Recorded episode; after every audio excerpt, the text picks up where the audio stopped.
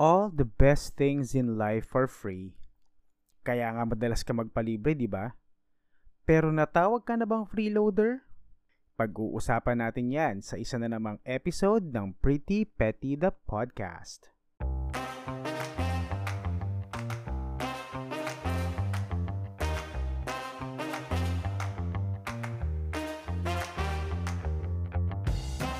Hello mga pretty girls and pretty boys of the world!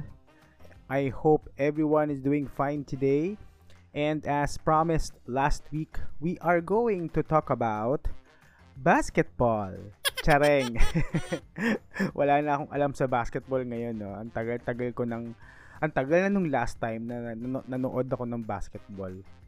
Last memory ko na I've watched a basketball game was nung panahon pa ng Barangay Hinebra yung mga San Miguel Beermen, Alaska Aces, ayan, panahon pa nila Baldavid, Marlo Aquino, EJ File, ayan, lumang-luma na. Yes. Ngayon, ang kilala ko na lang sa basketball ay si, ano, uh, ano nga palang name nun? Si ano, si Dwight Ramos. Dwight Ramos. Landi ka. okay, enough na ang kalandian.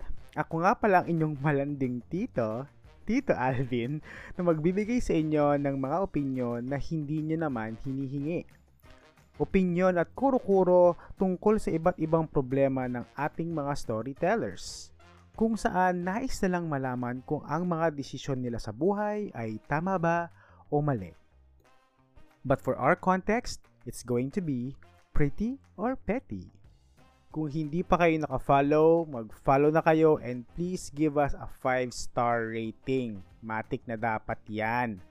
Kaya, huwag na nating patagalin pa and let's jump to our next segment which we call Story Time.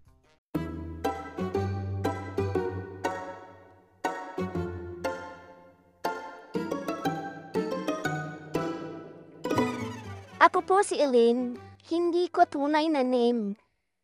Magkasama kami ng pinsan kong si Sarah na nag-rent sa isang two-bedroom condo for about two years. Hati naman kami sa rent, utilities, groceries, and bills. I can say that we are close and kapatid na tingin ko sa kanya. In June of last year, her mom was hospitalized and they needed money for her operation. She asked if she could borrow 15,000 from me. Since I see her as my little sister, I lent her the money she needed. Normally, I don't lend money to others, and if ever I lend money, I think of the worst case scenario which is, hindi na marareturn yung pera. Also, I'm the type na nahihirapan maningil. But since para sa operasyon ng tita ko, pinahiram ko na. Naging maayos naman ang operation and bumuti na ang condition ng tita ko. So I was hoping she can start paying me back. But after two months, hindi pa din siya nakakabayad. In the third month, she paid 5,000 pesos and said that she will pay the remainder sa mga next paycheck niya. Around November, Netflix released yung show no Wednesday and gusto ko siya mapanood. Kaso, I don't have a Netflix subscription, so I asked Sarah kung pwede hiramin login niya kasi alam ko may Netflix siya. She said, gagawan daw niya ako ng profile sa account niya kasi may isa pa siyang free slot. A few months later, her boyfriend started living with us and they said na makikihati siya sa rent. Okay naman sa akin kasi mababawasan yung gasto sa condo and we have separate rooms naman. Just this May, napansin ko na I can't log in na sa Netflix account na ginagamit ko. So, I texted Sarah to ask what happened. Pero hindi siya nag-reply for a few hours.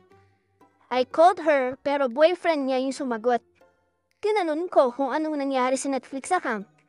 He said that they removed me sa account kasi it's unreasonable daw na nakikigamit ako ng Netflix ng libre. Kung gusto ko daw sumama sa account ulit, need ko daw magbayad ng extra to add additional users sa account. So sabi ko, no need na. I'll just pay for my own subscription. Sarah later called me at sinabihan ako na bakit daw ang condescending ng tone ko sa boyfriend niya.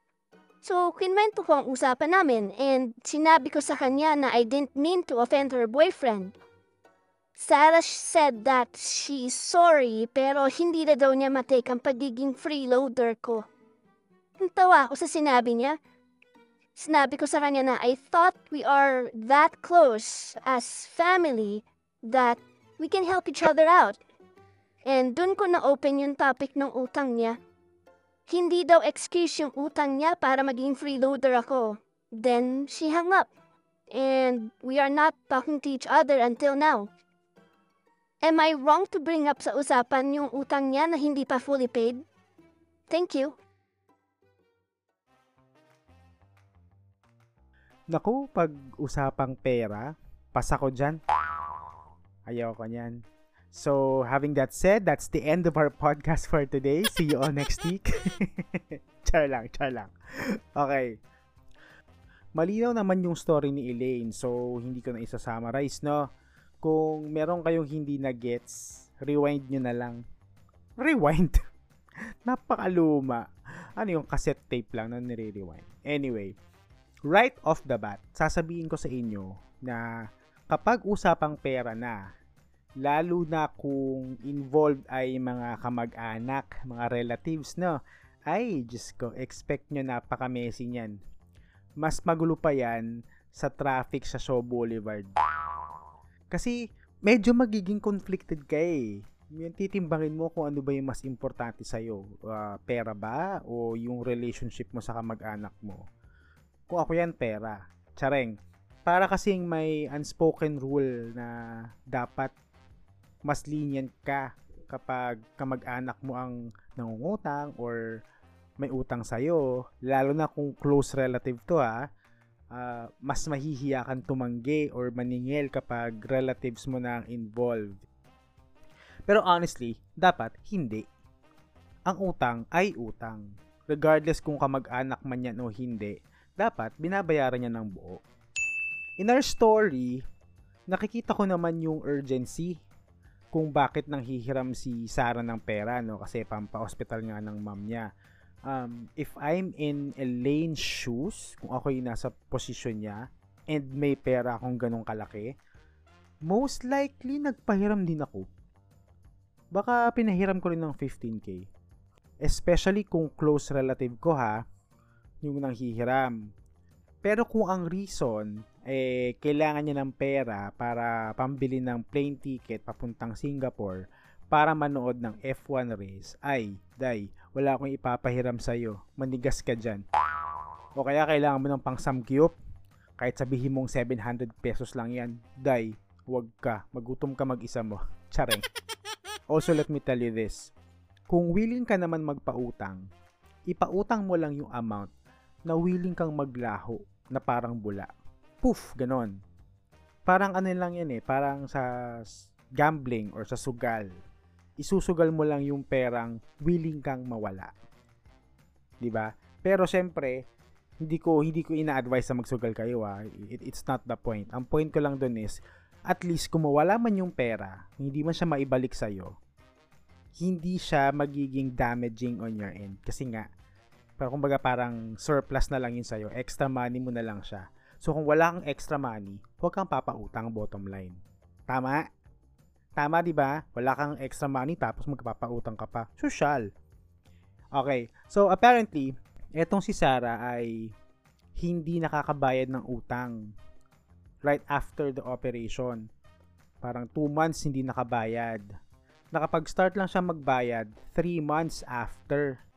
Pero partial lang to ha, partial payment lang to. So, it's 5,000 out of the 15K. Isa lang masasabi ko kay, kay Elaine. Haba din ang pasensya mo girl ah. Ang tagal kaya ng 3 months. Biruin mo, isang quarter na yung nakalipas. Wala pa ring bayad. Kung ako yan, siguro first month pa lang girl, kinakabahan na ako. Ni-remind ko na siya na magbayad.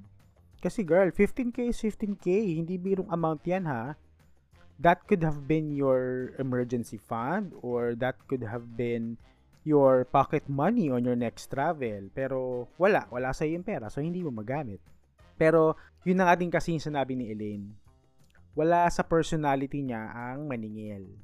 Yan. May mga tao talagang ganyan. Yung hate na hate nila ang maningil. Kung hindi hate na hihiya na maningil. Sila usually yung mga ayaw ng confrontation, mga mahiyain, introvert, ganyan. Pero girl, kung 15k ang usapan, ay die, I will muster up the courage para maningil. Kasi for sure naman hindi mo pinulot ng 15k eh. Pinaghirapan mo yan. So, dapat lang mabalik sa yan ng buo, di ba? So, ang next na nangyari ay nanghiram si Elaine ng Netflix login.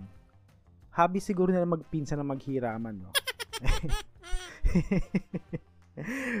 anyway, basta hiniram ni Elaine or nanghihiram si Elaine ng Netflix login kasi meron siyang gustong panoorin. Ang first thought ko dito is, ba't wala kang sarili mong Netflix? Well, baka hindi man siya madalas manood. So, okay, fine. Pero nonetheless, pinahiram naman siya ni Sarah and gagawa na lang daw siya ng profile sa account niya. So far, wala pang gulong nangyayari. Then after that, sumama na din sa kondo nila yung boyfriend ni Sarah. At dito na nagsimula ang gulo. Medyo nagkandalit-leche sila mula nung dumating yung boyfriend. Ito, medyo malakas ang kutob ko eh, na may, may factor dito sa gulong to yung boyfriend. Kasi, all this time naman, okay kayo magpinsan eh. 'Di ba? Despite na may utang sa sayo, pinahiram kanya ng ng Netflix login, kumbaga smooth sailing naman yung relationship niyo on a daily basis. Pero nung nandiyan na yung boyfriend, ito na. Meron ng meron ng gulong lumabas, 'di ba? Feeling ko kasi ganito yung nangyari dyan eh. Ito, feeling ko lang ha. Hula ko lang to. Gagawa tayo ng kwento. so, itong si boyfriend, gusto sigurong makigamit ng Netflix ni Sarah. Magkasama sila sa bahay eh. Baka hindi nila magamit ng sabay yung account. So, hindi siya makagamit kasi nga, ginagamit ni Elaine.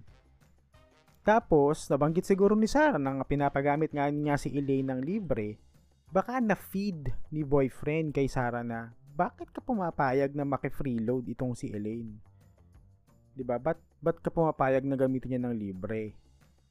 Yun yung naisip ko. Pero at the same time, kung gusto niyang gamitin yung account din ni Sarah, eh di ganun din siya, nakiki-freeload din siya. Ba't hindi siya gumamit ng sarili niya Netflix account? Kung kay Sarah yung kailangan niyang gamitin? Ginugulo pa niya yung buhay ng dalawa eh. Ako, gigigil ako.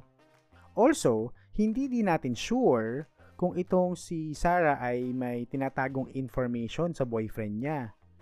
Possible din na kasi na hindi niya sinabi na may utang siya kay Elaine. Kaya pinapagamit niya ng libre yung pinsan niya. So ngayon itong si boyfriend, walang background about their dynamics. Wala siyang alam. Sa mata ni boyfriend, freeloader si Elaine. Again, hindi natin alam. Everything is just pure speculation. Pero yun na nga, nagkaroon na ng confrontation. And nabanggit ni Elaine yung tungkol sa utang. So, ito na. Nasa exciting part na tayo. Nabanggit ni Elaine na yung tungkol sa utang. Ewan ko, pero ito ba na-experience nyo na to in the past? Alam niyo yung moments na may nanghingi ng tulong sa inyo or nanghingi ng favor. Pero tinulungan nyo. And during that moment, yung, yung feeling is parang, kebs lang, carry lang, kumbaga parang no big deal.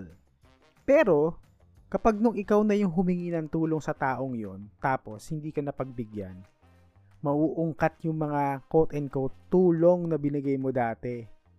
Medyo na-experience nyo na ba yan dati? Okay. Uso yan sa mga bata noon eh. Parang ganito. Pwede patikim ng popsicle mo. One lang.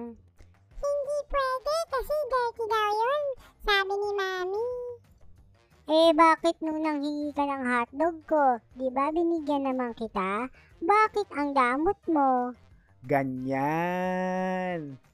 Pero syempre, example lang yung popsicle and hotdog, no? Tsaka literal na popsicle and hotdog. Naku, ang lilikot ng utak ninyo, ang dudumi. Huwag kayong ganyan dahil baka mapatawag tayo ng MTRCB. Eme. Pero, parang ganun yung sitwasyon ni Elaine. ba? On the surface, parang hindi naman ganun ka big deal sa kanya yung utang. Kasi nga, hello, 3 months nga niyang walang bayad, kebs lang sa kanya eh. So, feeling ko importante yung utang, pero hindi yon priority. Parang ganun. Pero, at the back of her mind, andun lang yung thought. Andun lang yung thought sa utak niya na, ah, itong si Sarah may utang sa akin. Pero nandun na siya sa likod ng utak niya, naglilinger lang yun doon, waiting for the right moment to come out. At ayun na nga, sa confrontation. When her back were pushed up against the wall, nawalan siya ng choice kundi banggitin yung utang. Alam mo yon parang sinasabihan mo akong freeloader, eh, ikaw nga may utang sa akin. Pero I have a feeling na kung maayos naman nilang pinag-usapan yan at walang naging kampihan, kasi feeling ko kinampihan ni Sarah yung jowa niya eh. Laki ng galit ko. Basta, kung walang kampihang naganap, hindi darating sa ganitong level yung usapan eh. Feeling ko magiging maayos naman yung usapan. And si Sarah naman, apart from the fact na baka may tinago siyang information sa boyfriend niya, hindi naman natin sure kung bakit natagalan niyang bayaran yung utang. No? Wala naman tayong idea kung ano ba yung financial status niya at that time. Pero may pang Netflix siya. O yun na lang isipin natin. May pang Netflix siya pero wala siyang pambayad ng utang. Tsareng! pero on a serious note, may point naman din siya in a sense na hindi excuse yung utang niya for Elaine to freeload on their Netflix account on some level, kahit sabihin mo vague level, may point naman talaga yon. Pero, kung ako ay nasa sitwasyon ni, ni Sarah, eh hindi ako magmamalaki ng ganun. Kasi, end of the day, ako pa din yung may utang eh. I hate to say this, pero parang, quote and quote, utang na loob, parang ganun. So, ang sa akin lang, I should have the quote-unquote delicadeza to temporarily give way in this situation. Take note, ang keyword ay temporarily. Now, once I paid back everything in full, then I'll open the topic of possibly charging Elaine for an extra user on the account. Para clean slate tayong pareho, for now since may utang ako sa'yo, gamitin mo muna yan. Pero once mabayaran ko na yung utang ko sa'yo, kakausapin ko si Elaine, o Elaine, ano, baka pwedeng split tayo ng bill ng Netflix. I think mas okay yung magiging sitwasyon kapag ganun kasi everybody is on a clean slate. Wala na kayong utang na loob sa bawat isa. Tama? Tama naman ako, di ba? Mas magaan yung process ng pagdi-deal ng situation. Eh, kaso hindi ganun yung nangyari nagkampihan, komprontahan, parang nag-ano na sila, ang tawag doon, um, nagbilangan. Oo. Sumbatan, ayun. Parang nagsumbatan na sila. I have a feeling kasi na madami pang layers tong story na to na hindi natin alam. And this type of miscommunication could have been avoided. Tapos ito pa, 'di ba? Hindi na sila nag-uusap So, paano na yung jutang? Meron pang 10,000 pesos. Kung mababayaran pa kaya yun, ay day. Ang gulo talaga. Promise, ang gulo talaga. Tulad ng sabi ko kanina, napakagulo at napaka-messy ng combination ng utang at kamag-anak. So, sa mga pretty boys and pretty girls nating listeners, hanggat maaari, iwasan nyo ang ganyang sitwasyon. Okay? If you are concerned about your mental health, kung kaya namang iwasan na magpautang or umutang, iiwasan nyo na lang. Okay? Para hindi tayo magulo pare-pareho.